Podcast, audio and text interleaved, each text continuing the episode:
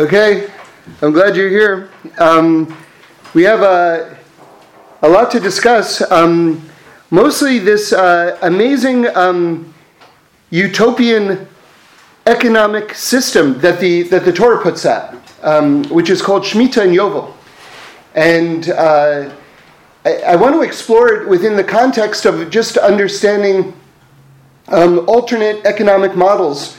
Um, mostly the most prevalent ones of, say, the last hundred years or so. And these are basically on one extreme capitalism and on the other extreme communism. And then you have socialism uh, in between. And what's what's um, interesting is to, um, to contextualize the whole Torah notion of Shemitah. Now, what was Shemitah exactly? Shemitah said that every seventh year you would allow your fields to lay fallow, meaning you wouldn't plant them. And so that was kind of an off year. Now we know from modern science um, that this uh, is, is, is a proven way for the um, soil to get the nutrients it needs again so that the earth isn't tapped out of all the amazing um, blessings of growth that it can give the plants and everything like that. So, so we know this again from just Uh, modern science, that this is a, a great way to make crops grow. But there's a much deeper um, teaching here, which is the concept that the land itself belongs to God. And that's an amazing idea, because if you think about it, if you compare that to communism and capitalism, capitalism says, it all belongs to me. And communism, ironically, while it begins to say, it all belongs to the workers, ultimately, the way it was instituted, it goes back to it all belongs to me. Me being, in this case, the limited, you know, leaders who then enslave the workers, as, as it works out. But but anyway, just in terms of, let's just speak more idealistically. In, in a capitalistic system, the land belongs to me because I own it. It's my land.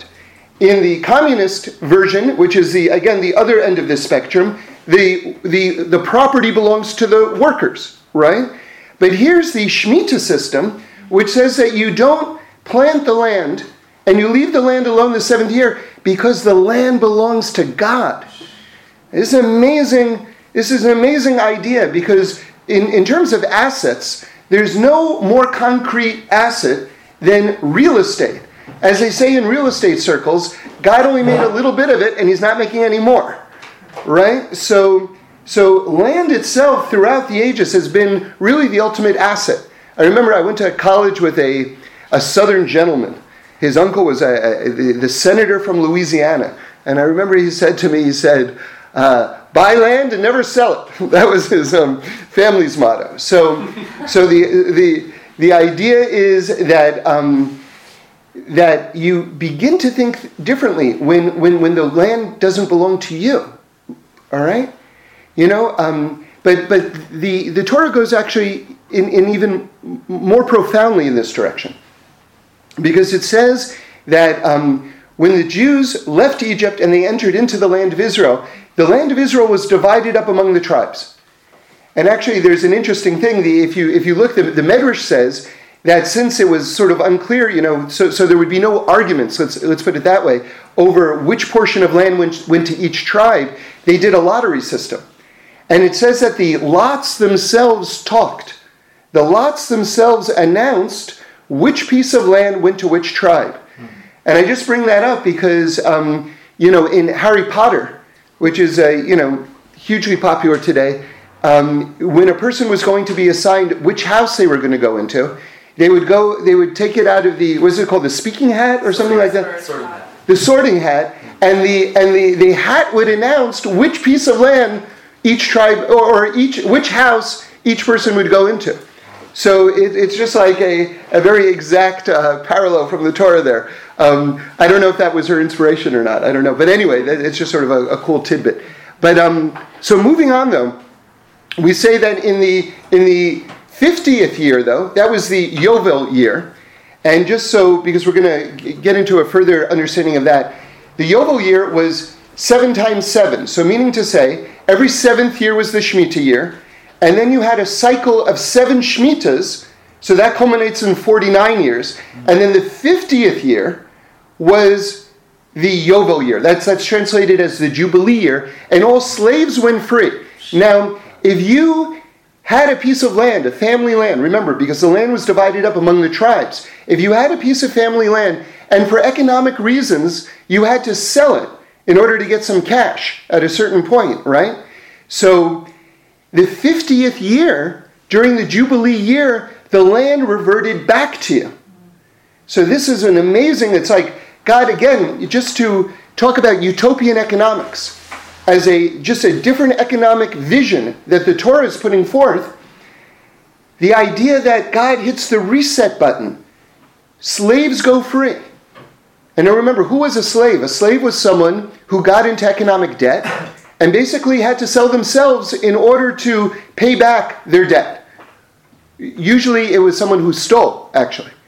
So, so anyway, but the point being that slaves go free, and then the land reverts back to its original owner. Now, why does the land revert back to its original owner? Not because fundamentally the land belonged to that person, but because the person who owns it at that moment, it doesn't belong to him, it belongs to God. Do you understand? So, you have expressions in like English, for instance, this is as firm as the land I'm standing on.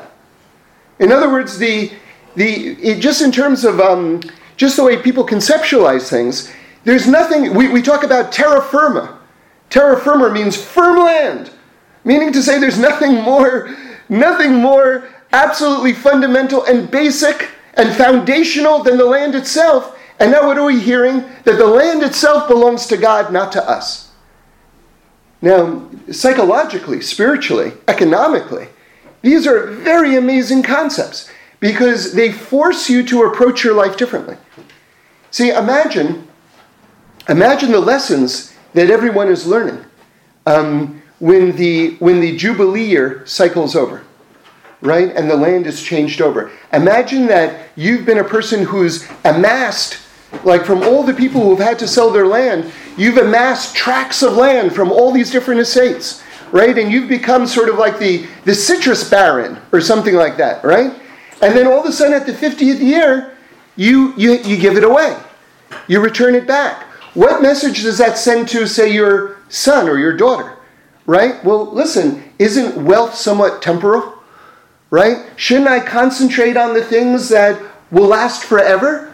And what is it that lasts forever? The Torah lasts forever. God lasts forever. Kindness to each other lasts forever. Amen, amen. Right? So all of these things, like these are like major um, paradigm shifts that happen in people's lives, and then they reprioritize the way that you approach your life. Because we know that we all have souls and that our soul is eternal. So these things force you to think about the grandest picture. Okay.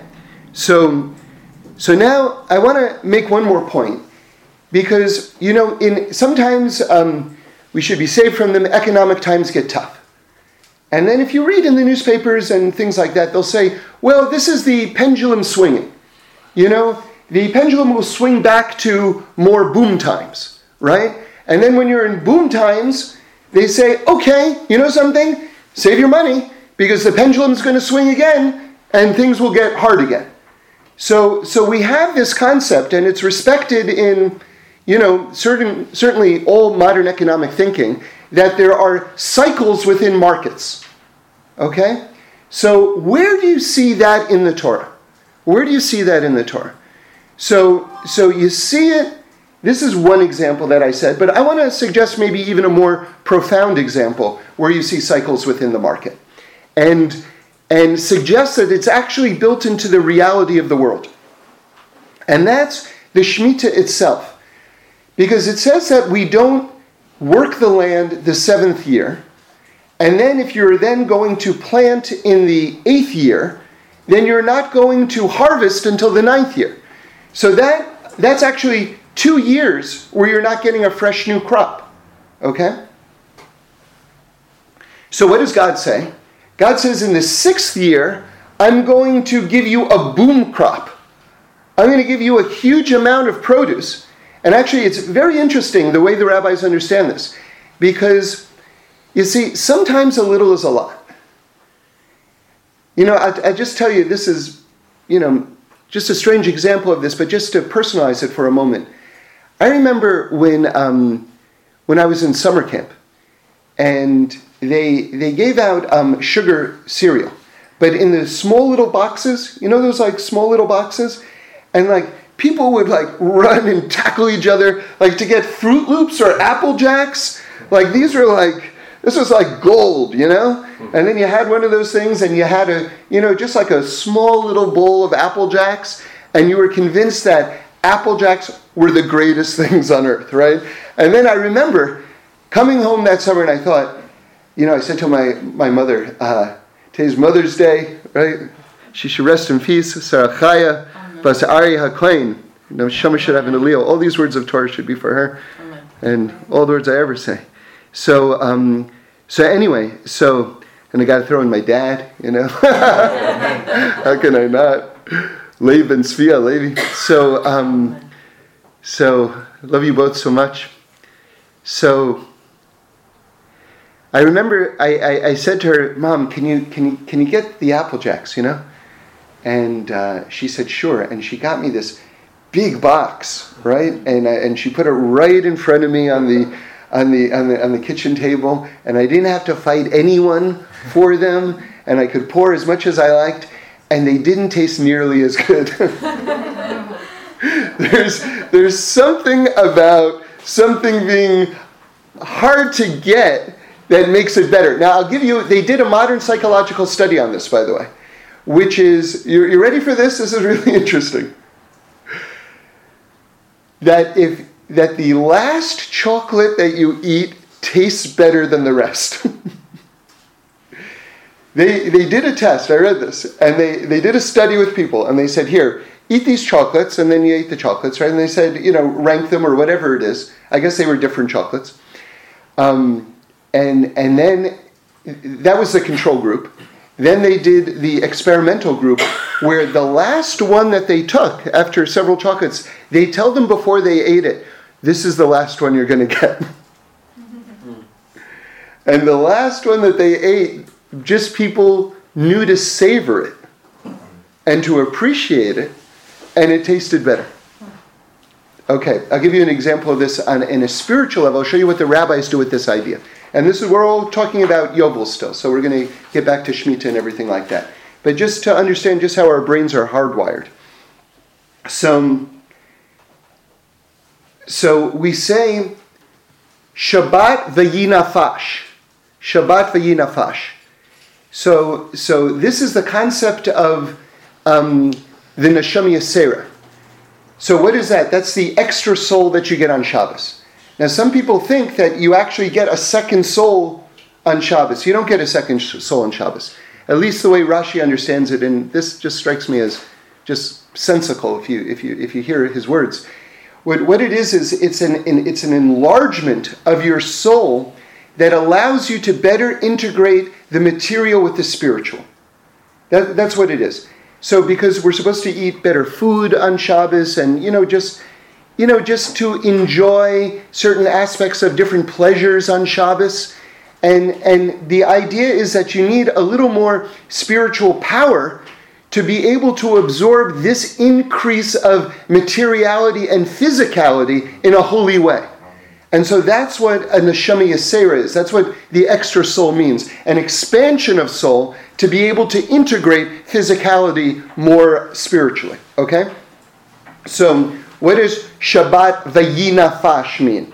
So it says Shabbat on Shabbos veYinafash, and oi to the nefesh. Oi, you know, interestingly, oi basically means our enemies.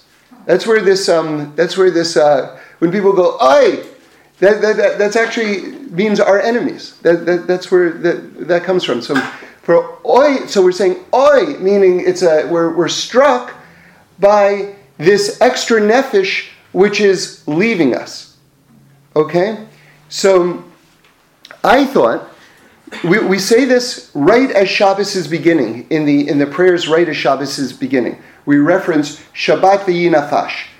So, I thought that what it meant was, and this is from Resh Lakish, which is that the extra neshama is coming down on Shabbos, and it's alerting us to the fact that you're about to get an expansion of your soul. I thought it was Shabbat veYinafash, meaning to say that on Shabbos, and an extra nefesh, an extra soul. But that's not what it says. What, what, what the Gemara is saying is, on, on Shabbos, we'll go after Shabbos. Since on Shabbos you get an extra soul, oy to the nefesh that I'm losing after Shabbos. So, so, so the rabbis put this statement, oy to the extra nefesh I'm losing after Shabbos, at the beginning of Shabbos, so that you should appreciate Shabbos. In other words, if you're being told at the beginning of Shabbos, and this is the last chocolate, now all of a sudden I'm appreciating it, right? Now I'm appreciating it. You see, so so that's that's that's the idea. Okay, so so how does this tie back to Shemitah? Because in the sixth in the sixth year, God says He's going to give you an extra crop, like a double crop, a boom crop. But but the rabbis say something very interesting. That will either be much more plentiful, or what you have might look like the same size, but when you eat it, it's going to fill you up and satisfy you, because there's going to be this miraculous aspect attached to it. And so I've given you all these examples so that you should understand this following thought, that sometimes a little bit can satisfy you quite a bit, right? So even if it doesn't look plentiful on the plate, sometimes you just eat it and one bite fills you up. And they say that that was a miracle by the challahs, by the lechem apanim, the showbread in the Beis Hamikdash, that the kahanim could eat one bite, and when, from one bite they would be filled up. Okay, but let's get back to this idea of where do we see the economic pendulum of boom cycles and bust cycles, right, built into the Torah. So I told you that there's one example, which is the idea that all of the land is going back to to the original owners, which means it's all going back to God, right? But I think that this is an even better example. The idea that in the sixth year, you have the boom time, because God is telling us in advance that you're that you're not going to have anything the seventh year. Okay, so there we see you've got boom and bust built into the rhythm of creation itself. All right, so now that begs the next question, which is, why have a bust year at all? Just keep it coming. Keep it coming, God. You know, my, you know, I, if my pockets are full, no problem. I'll get another pair of pants with more pockets. You know, you don't have to worry about me. You know, just keep it coming, right? So, so why have a fallow period at all? That's the question. Okay. So here's an answer. So it says that when the Torah, when the when the Jewish people were entering into the land of Israel, right? We left Egypt, we're heading into Israel, and um, the it says that the Torah, like, asked God, like, what's going to happen now that they're going into the land? They're going to have to work so hard, they're not going to study me. And and and and God said, don't worry, I'm going to give them Shabbos to rest. I'm going to give them, or not to rest, to learn you, to to learn the Torah.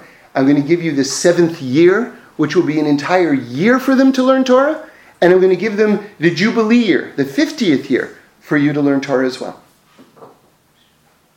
So, so, so now you see that basically this whole idea of economic swings, right? Based on this, why is God giving us this extra time?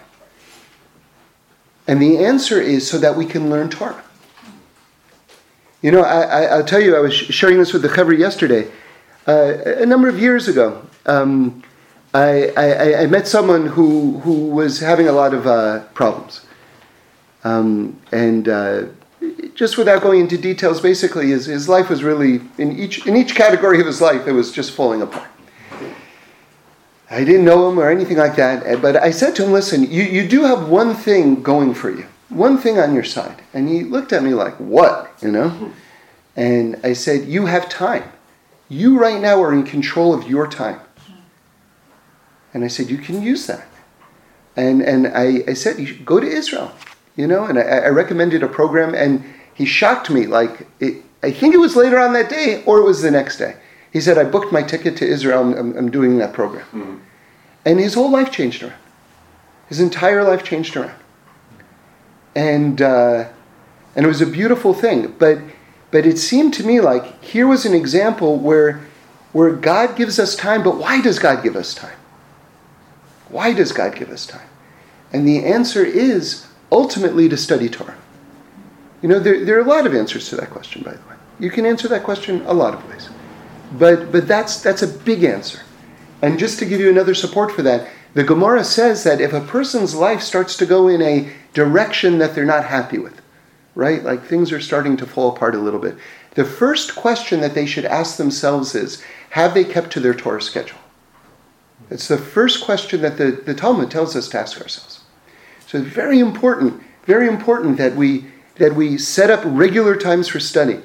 And I promise you, I promise you, I'll give, I'll give you an example in a few minutes. The Torah only gets better and it only gets richer the more you study it. It only gets better and it only gets richer. And you get to harvest crops, seeds that you planted years ago. All of a sudden you get to, you, you see new fruit from it. And I, I'm going to give you an example in a few minutes of this. But it, it's a phenomenal thing. The Torah is this, this incredibly organic, beautiful thing that just keeps on blossoming, keeps on blossoming.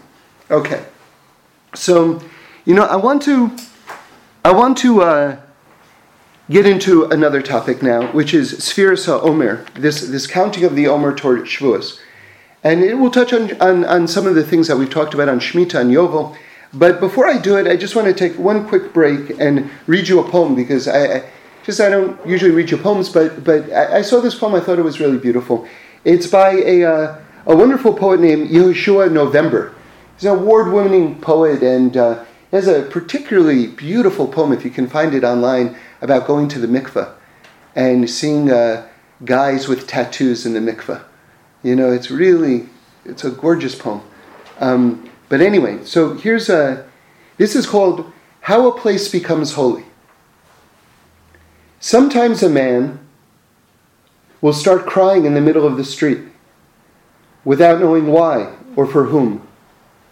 It is as though someone else is standing there, holding his briefcase, wearing his coat. And from, and from beneath the rust of years, come to his tongue the words of his childhood. I'm sorry, and God, and do not be far from me. And just as suddenly the tears are gone, and the man walks back into his life, and the place where he cried becomes holy. It's Yehoshua November. Um, so, so we're on this launch toward holiness right now. We've we've left we've left Egypt, and we're heading toward Mount Sinai. And by the way, that's on the deepest level. That's what's happening to all of us right now. We we can't see our we can't see Mount Sinai in the distance, but it's there, and we're walking inexorably toward it. All of us, even today. You know, reality is so deep. That's just one level. We don't see it, but it, but it's going on around us. And and we're counting the days until we get there. So everybody knows that the fiftieth day we left Egypt, we received the Torah at Mount Sinai. And that day, the day we received the Torah at Mount Sinai, in any number of different examples, refuses to be limited to description or time or space or number. Because the revelation of the Torah at Mount Sinai was God literally putting the infinite into the finite, or revealing the infinity of the blueprint of creation. So let me give you a few examples. Every Torah holiday in the Torah has a date.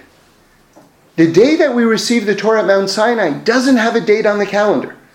It refuses to be situated in terms of a calendar date. What it says is, celebrate this day fifty days after we left Egypt.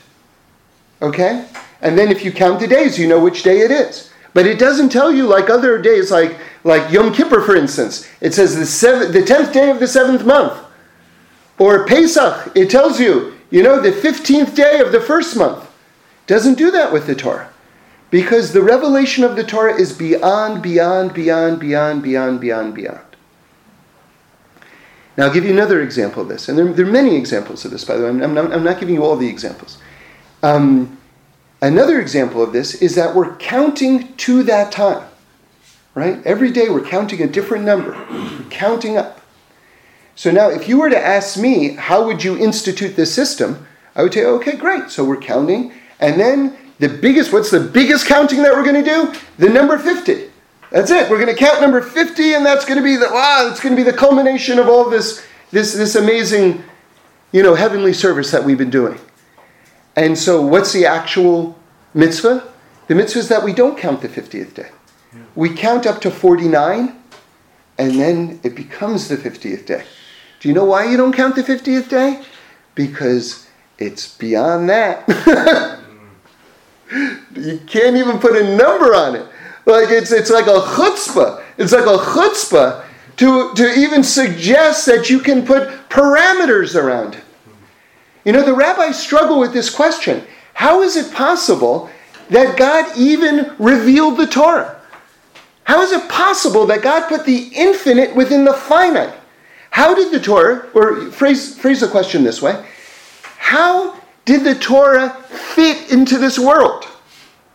They, they ask this question, and the answer is, the Opter Rebbe gives it.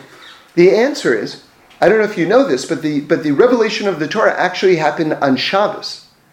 It happened at dawn, Shabbos morning. So Shabbos is a day that has that has no boundaries.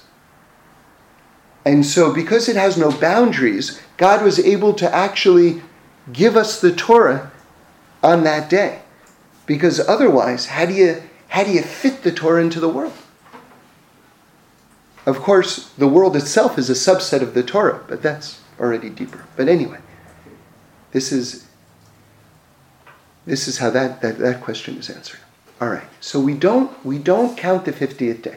Now, there's a very deep teaching that goes with that, which is this idea that the number seven, remember, whenever we're talking about numbers and things like that, you know, you have to understand that, you know, we always talk about the Torah as being the infinite compressed into the finite, which means that God, in terms of giving us the Torah, is operating on so many different levels, right? He he, he needs to communicate because there's there's so much in the Torah. I mean, how, how can the Torah actually be this tiny? It's, this is tiny when we know that the whole world is made out of the fabric of the Torah. So this is this is the this is amazing condensation. This is the infinite compressed into the finite. If you were to actually have the eyes to see, right, or the sophisticated instruments to measure, and you were able to take a say a kosher Sefer Torah, right, and zero in on one letter, you would see that the energy from that letter, like, you know, mushroom clouded, not not just like beyond this world, but into other dimensions, right? Rabbi Wolfson says that, that the Torah portion of the week, that the world is weaved out of the letters of the Torah portion of the week, right? So it's all these energies combine to make the reality that we're living in. That's why human effort, by the way, is so essential. That's why prayer is so essential, because we're living in a malleable environment. That's the point. That's that's why it's so um, toxic to think that you're stuck. No one's stuck. No one's stuck. No one's stuck. No one is stuck. Okay, so so what does seven mean then? Okay, so so I mean, you know. I'm, I'm just saying this because people have to just get out of the the small-mindedness and the, and the pettiness of, of thinking like, oh, numerology. Ugh, I can't stop throwing up, you know? It's like, please. It's like such disrespect. The word itself is such disrespect when, when, when applied to a Torah context. These are different wavelengths that God is communicating to us on, right? So, so we know that the number seven represents nature, right? Because God made the world in, in, in, in seven days, okay? and and there's seven notes in the musical scale. There there there are many sevens, but the the the, the point is is that that represents the contours of of the natural environment. Okay. So the idea of the fiftieth day, we're doing seven cycles of seven, right? Or the fiftieth year, rather. Seven cycles of seven, which means utmost human effort. That's what that means, utmost human effort. And that's why if you look in, in, in prayer books, you'll see that the um, each one of these days, of these forty-nine days, correlates with a different sphira. And by the way, um, I, I need to check this, so until I check it, I'm just putting it out as a interesting idea, but my, my kishkas tell me that this is accurate. Which is, if you look in, in certain sort of Kabbalistic charts, and you look at the Sphirot, the Sphirot are always represented as either circles or spheres, right? So I think that that's where the word sphere comes from. Sphirot. I mean, because, I mean, anyway, so we can look it up. But um, but anyway, the uh, the idea is that each day correlates with a different personality trait that we're supposed to fix in order to get to that place of being able to perfect ourselves and being able to receive in the highest way, to make ourselves into the greatest vessel so that we can receive the most light, right? Because everybody knows that if you have a cup and it's got a hole in the bottom, it's not great. It's not a great cup. you, can, you can use it for something else. It's not a great cup. Now, let's say the hole isn't on the bottom. Let's say the hole is on the side, like a few inches up. All right, that's a better cup, right? Let's say the hole is like just on the very, like toward the top. Then you can almost get an entire cup's worth. That's pretty good. Right? Or let's say the hole is only the entrance to the cup itself. Right? That's the ultimate. That's a cup, right? So that's what we want to do. We want to make ourselves into the ultimate vessel to hold like the greatest amount of light. And um, what's interesting is, is that each day is further divided into, into subcategories. So, for instance, you have um, you have Chesed. Chesed is the first week, that's kindness. And and the first day of that would be Chesed Sheba Chesed, right? The kindness within the kindness. And Gevurah Sheba Chesed. Gevurah is sort of like the, the shape or the contours of, of something. So so so that's the, you have to make sure that you have parameters in order to to hold that, that energy, a definition of what it is that you want from that thing. Then you have Tiferet. Tiferet is the harmonizing of Chesed and Gevurah. So that means that you need the right balance of those two things, right? In order to get it right. And then it goes on to, to Netzach, to Hod, to Yesod, to Malchus, and all of these things. And then you start the next week, Gevurah. Now you've got the Chesed within the Gevurah, the Gevurah within the Gevurah, the Tiferet within the, the Gevurah. And there are forty-nine different permutations of this. Now, what I want to do is, I want to give you another way of, uh, of appreciating what that's telling us about life, okay? Which is, do you know what a gyroscope is? A gyroscope is something that's supposed to keep things level, right? To keep things balanced. But if you ever look at the way a gyroscope spins, it looks so wobbly.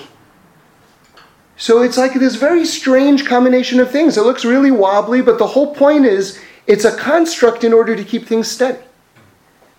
You see, something that I think people just don't appreciate fully, and until we really seize this point, I don't think we're going to really have our feet planted on the ground and know how to approach life best, is that God keeps changing everything on us.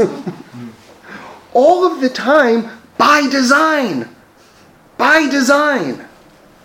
You see, you know, have you ever heard of anyone like, you know, I remember my, like, imagine an old man reflecting on his life. I remember my last problem, it was in my early thirties.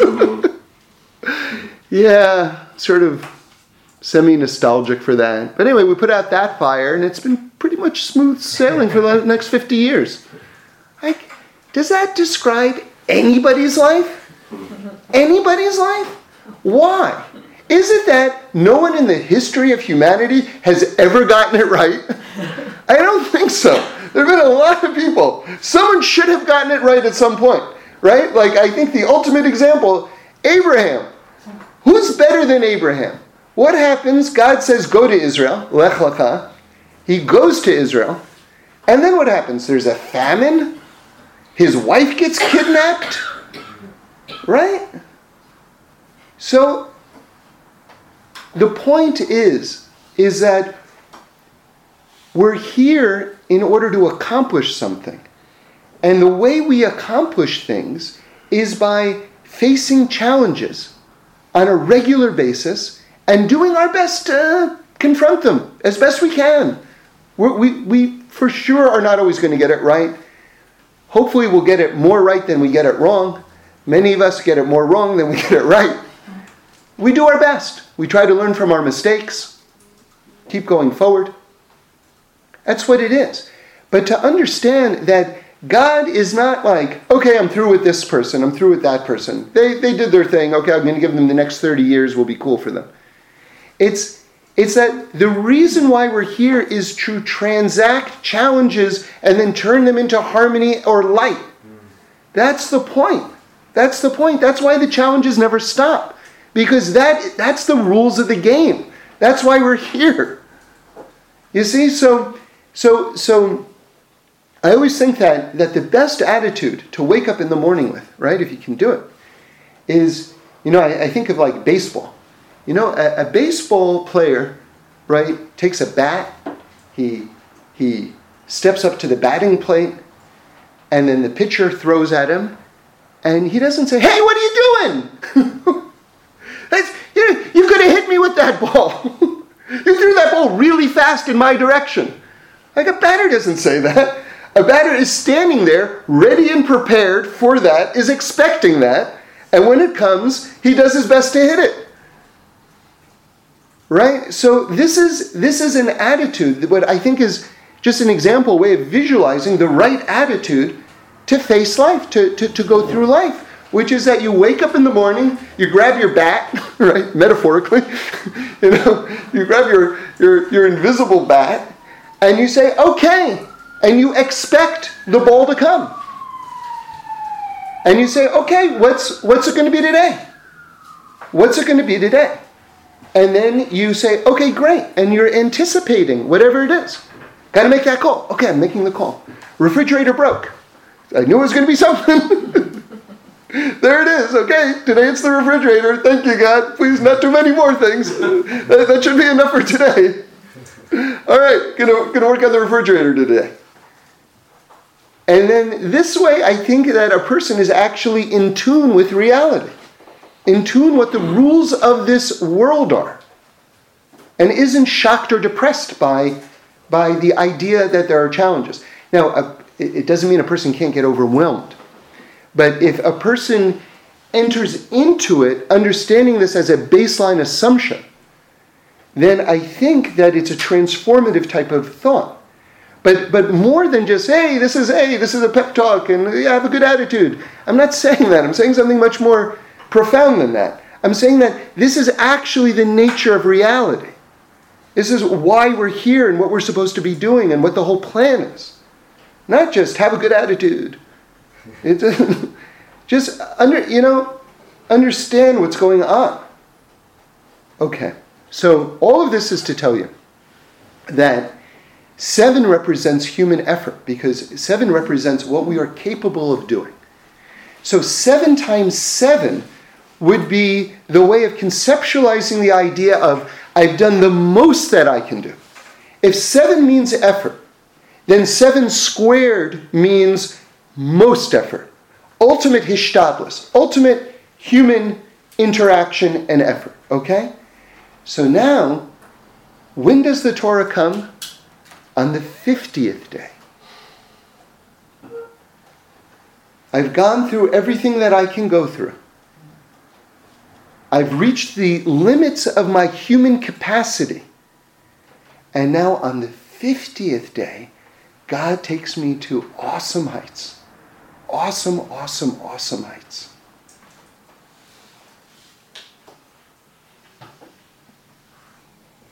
Now, to places that I couldn't go beforehand. Now, I want to tell you a story. I want to tell you a story. I saw this in the news this past week. Apparently, the story's been around, but but but it's, you know, they say it's documented. It's a true story. You can look it up for yourself if you like. I haven't got the name of the guy, but um, but this is an amazing, amazing story for me anyway. Which is, he kind of, kind of like they describe him as an average Joe, uh, not an intellect at all, right? Just kind of guy who liked to party and didn't study much or anything like that. That was not his focus at all. And uh, I don't even know what he was doing uh, up until then. And but you know, he was either college age or out of college or whatever it is. But he wasn't a kid or anything like that. So he got attacked, unfortunately. And they started punching and kicking him in the head. And he went into a coma. And when he emerged from the coma, he was a mathematical genius. Hmm. And wherever he looks, he sees geometric shapes. And he's this amazing genius mathematician now. Right? And he does art. He he does he does art, and he draws all these like very complicated mathematical designs that he integrates into um, art shapes. And he's like this genius level mathematician now. That he does this now as a career. So, what's so astounding? Well, first of all, it's really astounding. You know, I mean.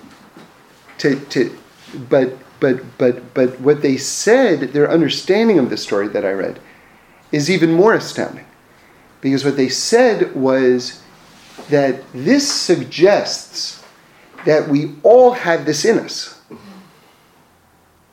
They they found a way to kind of rewire his brain to access this through the horrible trauma, but all of us have this. Levels of genius within ourselves. Now this is this is an astounding this is an astounding thought. Now we we all know this because you know they talk about how you only use a certain portion of your brain, but they don't tell you if you get kicked hard enough in the head, you can access it. I mean, I wouldn't I wouldn't try to do it. I don't I don't know that anyone's going to succeed that way. But the idea that this actually can happen now, that, that that potential is so, relatively speaking, on the surface. Like, in other words, what it, the reason why this is such a dramatic idea to me is because I, we've talked about it many times. And this is the context that we've talked about it up, up, up, in, up, up, up until now.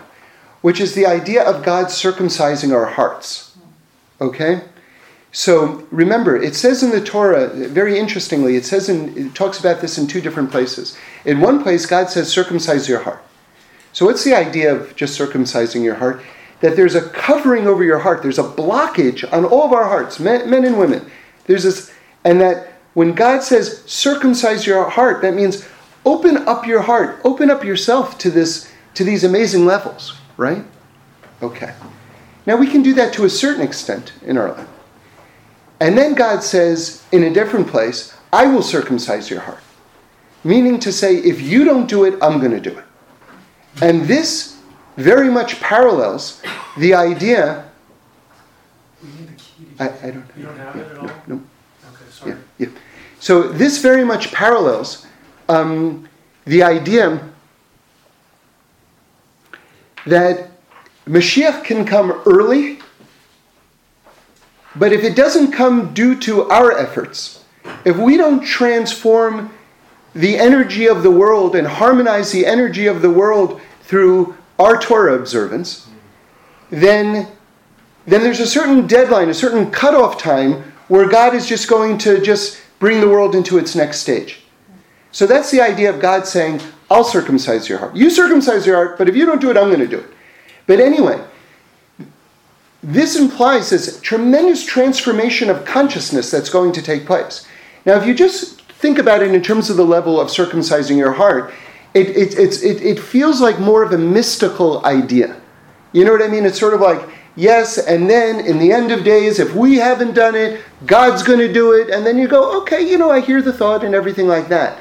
But this guy got kicked in the head and became a math genius today.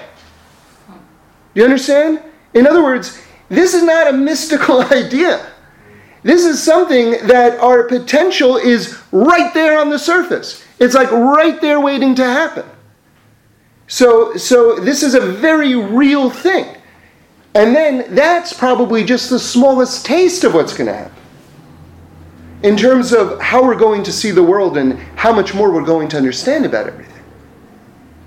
So, so now, let's make this a little more practical, and and I and just get some ad, ad, just some advice about how how we can fix our midos, because all these different sphirot that we're that we're counting are are, are referred to as the the, the the midos, and midos is a very interesting word, because if it's it's in in sort of popular Torah language, it would be translated as your character traits. Right? Um, he, he's got great midos. You'll hear someone say that, right? He's got great midos, meaning he's got really, you know, a really beautiful personality. Like he's really like balanced and everything like that. And by the way, that's the reason why I brought up the, the gyroscope, because the whole gyroscope notion is that the reason why you have so many subcategories within each category is to teach us how to stay balanced in every situation. And, and that's the idea. A person has to be very fluid and very flexible in order to know what to do in the moment. And while we're on that subject, I gave a, a, a talk last week. Uh, I called it, Are You a Success? And it was the whole notion of how we can measure success in our own lives.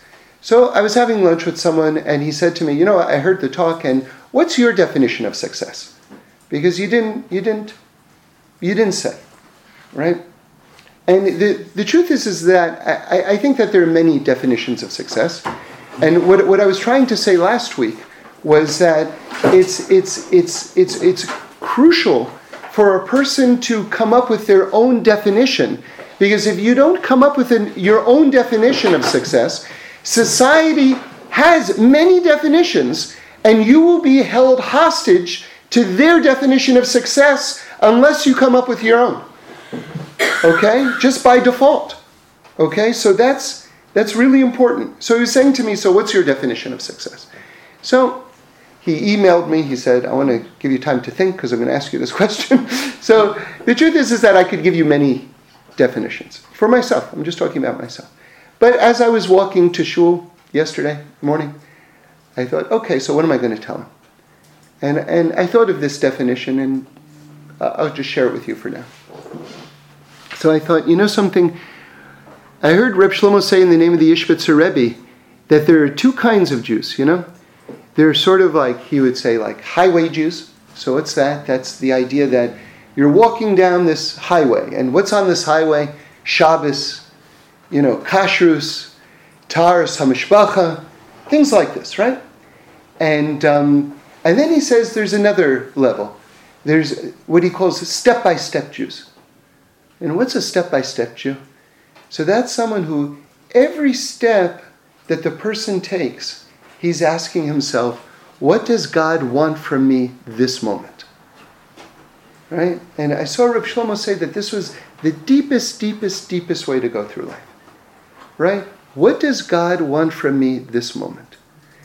And you'll find that if you ask yourself that question, or if you try to ask yourself that question, you know, on a, you know, a fairly regular basis. Some things that you'll be pulled in the direction like, oh, I got to do this and I got to do that. If you ask yourself that question, sometimes you go, no, no, no, I'm needed right here, right now to do this. And you'll find that it will actually shift your perception and, and, and, and your priorities. So it, it's a very interesting thing because sometimes God is putting right in front of you what he wants from you in that moment. Now, of course, again, this gets back to the whole gyroscope thing and, and learning how to plan, because people who are so in the moment, right? A lot of those people never get married and never get jobs, right? Because they're too busy being in the moment. So there's a lot of there's a lot of um, uh, balancing. It's a big balancing act that a person has to do. They have to have long-term objectives, mid-term objectives, short-term objectives, and then balance that with what am I needed to do right this second, right? And this is this is the whole gyroscope thing, right? This is this is very this is very challenging. It's extremely challenging to get that right. Um, so getting back to this notion of success, I thought to myself, you know, to to to know, or to the extent that any of us can know, but to feel as though I'm doing what God wants from me this moment, that, that would be a definition of success, I think. You know? Um, okay. So so back to this idea of we're counting the Sphirot, we're counting to number fifty, which we said is beyond, beyond, beyond, beyond. Now, on a more practical level, how can we get to this place? So, so Rebbe Nachman says something amazing, and I just I, I just counted it for myself again, and it's just so beautiful just to kind of see it with your own eyes, just the truth of it. Something very, very beautiful. If you take the twelve tribes of Israel and you count the letters in the names of the twelve tribes, you know, starting with Reuven and going through Yosef, it adds up to forty-nine letters. Right? So we said that we're counting forty-nine. And then the fiftieth, we get the Torah. So Rebbe Nachman says when all of Israel, when the Jewish people come together in unity, right? That's the idea of the twelve tribes, the letters of the twelve tribes. If you count them all together, if they're all together in unity, then we are able to go to the next quantum level, right? Now, let's talk about Har Sinai and unification now on another level. Listen to this amazing, amazing gematria from the Jikover Rebbe. Amazing, okay? He says, see, Vayichan, Vayichan means to encamp. And that's a very big word in the Torah. Because what it, what it says, I saw, I just saw from the Yalkut Shimoni, a, a very g- great question. It's a, it's a question that I had had, which is, why didn't God just give us the Torah right after we left Egypt? Like, why wait? What's this whole process of waiting? Okay, so we have this idea of getting ready and making ourselves a vessel. Okay, all good. I, I accept it all. But why not just give us the Torah right away after we leave Egypt? You know, the what what could be a better introduction than than the than the sea spl- splitting and then wiping out our enemies, and then we're there, and then keep it going. You know, just ratchet it up to the next level, and then there's the Torah, right? That that works. So the Yalkut Shimoni says there wasn't unity among the Jewish people. We were fighting, and therefore we couldn't receive it. We were in a vessel. We were in a vessel because there was fighting. See, shalom, shalom is the ultimate vessel. When you have peace, you can hold things. See, you have a lot of people who are very, like in Hollywood, you have endless examples of this. People who are quote-unquote very successful, and they're miserable. They're miserable. Why? Because they don't have the vessel. They don't have the peace in their life, the shalom, in order to hold the blessing. So you can have a lot of things rushing into the basket, but if there's holes in the basket, then it all falls out. Right? So we need a vessel to hold the blessing. And the vessel is shalom. The vessel is peace. Okay? Then you can appreciate everything. Remember, what is another amazing Ishbitzer Torah? What do, why do we why do we talk about Oneg Shabbos? What's Oneg Shabbos? That means the bliss of Shabbos. What's Oneg Shabbos? That's appreciating not just what something new that you get, but what you have. The ability to appreciate what you have is bliss, right? But in order to so, but you need the you need the shalom of Shabbos in order to have the eyes and the tranquility, the peace of mind, to be able to perceive what it is that you actually have. That takes, you know, a lot of people have a lot of things, but they don't appreciate what they have. Why? Because they don't have those Shabbos eyes. They don't have the that ability to to just sort of like step back from being interactive with creation, just to step back and to go, oh wow, look what you blessed me with, God. So because the Jews were fighting when we left Egypt, then God doesn't give us the Torah until the fiftieth day. Until this word, Vayichan. So what does Vayichan mean? It means to encamp, that we encamped at Mount Sinai. Now why is this, this word so important? Because it's in the singular, and it's describing all of Israel. Okay, so if you look at the Rashi there, he'll tell you, why, what did, why did we encamp in the singular? And he says these words that are like ringing out for all eternity. We were like, Ish Echad B'Lev Echad, one person with one heart. Right? Isn't that beautiful? One person with one heart. The whole nation of Israel, right? And all, remember, all the Egyptians that joined us also. There were a lot of Egyptians that joined us, right? Known as the Arab Rav. They, they saw the truth of it, and they were like, we're going with you guys, you know? That's where it's at. So all of us together were at peace. We were like one person with one heart. Okay. Now, what did we just say? We just said if you take the names of the tribes of Israel and you unify them, then you've got forty-nine, and then you're prepared to get to this awesome next quantum level of the fiftieth level, the receiving of the Torah. So there's this direct correlation between unification and then transcendence. You unify, then you transcend. Okay? So now listen to this. The world itself, matter, physicality, classically is understood as having four separate ingredients. Ruach, Esh, Mayim, and Athar. Translated as fire, water, wind, and earth. Okay, these are the four fundamental aspects of, of material reality. Okay? Now listen to this. Listen to this. This is now the Jikover Rebbe. All right? I'll say it and then I'll explain it. Okay? He says, if you take the gematria of Vayichan Sham Yisrael, that the Jews, the, the Jewish people, Israel, encamped in this amazing unified way at Mount Sinai. Like there was peace. There was now peace, right?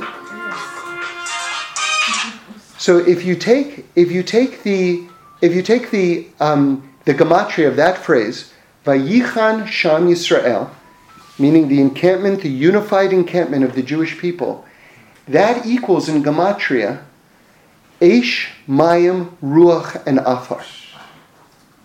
The four elements all coming together. In other words, when we achieved unity among ourselves, we unified all the disparate elements of material reality. Right? Once we became one, remember the forty-nine days leading up, the forty-nine letters of the twelve tribes, once we became one, we organized and solidified all of the elements of material reality. So this amazing correlation between peace among us and harmonizing the entire universe. And then the Torah gets given. This is mind-blowing. This is mind-blowing stuff. You know? What we can do. And and and and and it's just done through like these crazy simple tools. Like smiling. I, I'm, I'm you know, I, I'm I'm not trying to be funny here. Saying hello, right? Like things like this. Like we don't realize the, the the awesomeness of things like this. Because all these things create peace. Rebbe Nachman says something else. It's a very fundamental teaching. When you give someone else the benefit of the doubt, you bring peace into the world. Do you hear that? When you give someone else the benefit of the doubt, you bring peace into the world. Because instead of saying, ah, you know why he didn't do that? Because of this or this or this or this, or he means to do that or that to me. Or how about just giving him the benefit of the doubt? You know what, maybe he had something in mind. He seems like a nice guy. No, normally speaking, he's a nice guy. Maybe he had something else in mind. Okay. Like, look how the world is completely different. Because then the next step about saying, you know, he meant this, this, and this, and this, is then telling someone else all the things that he meant. Right? And then all of a sudden there's all this fighting in the world. Or you give them the benefit of the doubt, and then all of a sudden it's a shut book. Right? And if we have to give each other the benefit of the doubt, how much more do we have to give God the benefit of the doubt? Because can we really know what's going on with God? I mean, he's so beyond, right? We know he gave us chocolate, so he's got to be good. He absolutely would not have given us chocolate if he wasn't good. And I am actually really serious about that. So, all right, so he's good, and he's certainly smarter than I am, so he, he knows what he's doing. Um, let's just end with let's just end with uh, one one last thought from, from the Magali Amukos. Okay, so he says this word Sinai is Roshe Tevos, meaning it's a, a, a an acrostic, an acronym, acronym, acronym. Um, that each one of these letters for for Sinai, remember that's Sinai, Mount Sinai. That's where the Torah is given. So that's Samech Yud Nun Yud. Okay, so each one of those letters is going to stand for a different word. But listen to how deep this is. He says, so what's Sinai? So Sinai means the revelation at Sinai, right? So that means the Torah, that means this fiftieth level. So Sinai is Sod, uh, Yitzias, Neshamah Yisrael, which means the secret of the emergence of the souls of Israel. The secret of the emergence of the souls of Israel. You see, that's what the Torah is, because Sinai can mean can mean Torah here, or it can mean Hashem. That that that the secret of the Jewish people, if you will, the secret of the souls of the Jewish people, is Torah. Is Torah. That's the X factor. That's the fiftieth level, right? And remember, at Mount Sinai, we all became converts, all of us. Even if we were Jewish for since Abraham, we all converted to Judaism, so to speak, at Mount Sinai, all of us. So the emergence of the souls of Israel happens at Mount Sinai because we're invested at that moment with Torah, which is this absolutely transformational force in the world. And just to give you one more idea on Torah, because I promised you, I, I told you, I said, the more you study, the deeper it gets. And so this was a, a new thought that I had, and so I just share it with you as an example of this, which is Sinai also is, it's a it's a samach, which is a circle. So so we made a circle around Mount Sinai. We encamped in a circle around Mount Sinai. Here you see that the word itself is a picture and a description of the event. Sinai also has the letter Nun in it, right? Sinai has Nun in it too. Nun is fifty. fifty is very significant because we received the Torah on the fiftieth day at Mount Sinai. Also, that we went to what's called the Shar Chamishim. We went to the fiftieth level. So both of those things are, are, are indicated in the word Sinai as well. And then what are the remaining letters? Yud and Yud, which is the name of God. We received it from God. All right? But that that that thought I already shared with you. Here, here, here's the new level. Yud and Yud is actually a very interesting uh, name of God. So where does Yud and Yud come from? Yud is actually a contraction, Yud and Yud is actually a contraction of two names of God. Yud Ke Vav Ke and Aleph Daled Nun and Yud. Okay, those are two names of God which basically um, mean God within borders, master within borders, and master beyond borders. And if you actually look in a Sephardic Siddur, you'll see that those two names are interweaved all of the time, so that you have, you they alternate letters, right? Yud Ke Vav Ke and Aleph Daled Nun Yud, Yud are interweaved, so that if you look at the first letter, it will be the Yud of Yud Ke Vav Ke. And if you look at the last letter, it will be the Yud of Aleph Daled Nun and Yud. And so when you see this name of God, Yud and Yud together, it's a contraction of these two names, which means basically heaven and earth. Because why is the Yud Yud name indicated in Sinai, the word Sinai? Not just because we encamped in a circle around Mount Sinai. Not just because of the Nun, because we got it on the fiftieth day after we left Egypt, and that we we progressed to the Shar HaMishim, to the fiftieth level. Because of the Yud and Yud, God, master of heaven and earth, God brought heaven down to earth. And that's expressed in the word Sinai as well. Heaven integrating within earth and the blueprint of all reality being revealed. Amen. Okay.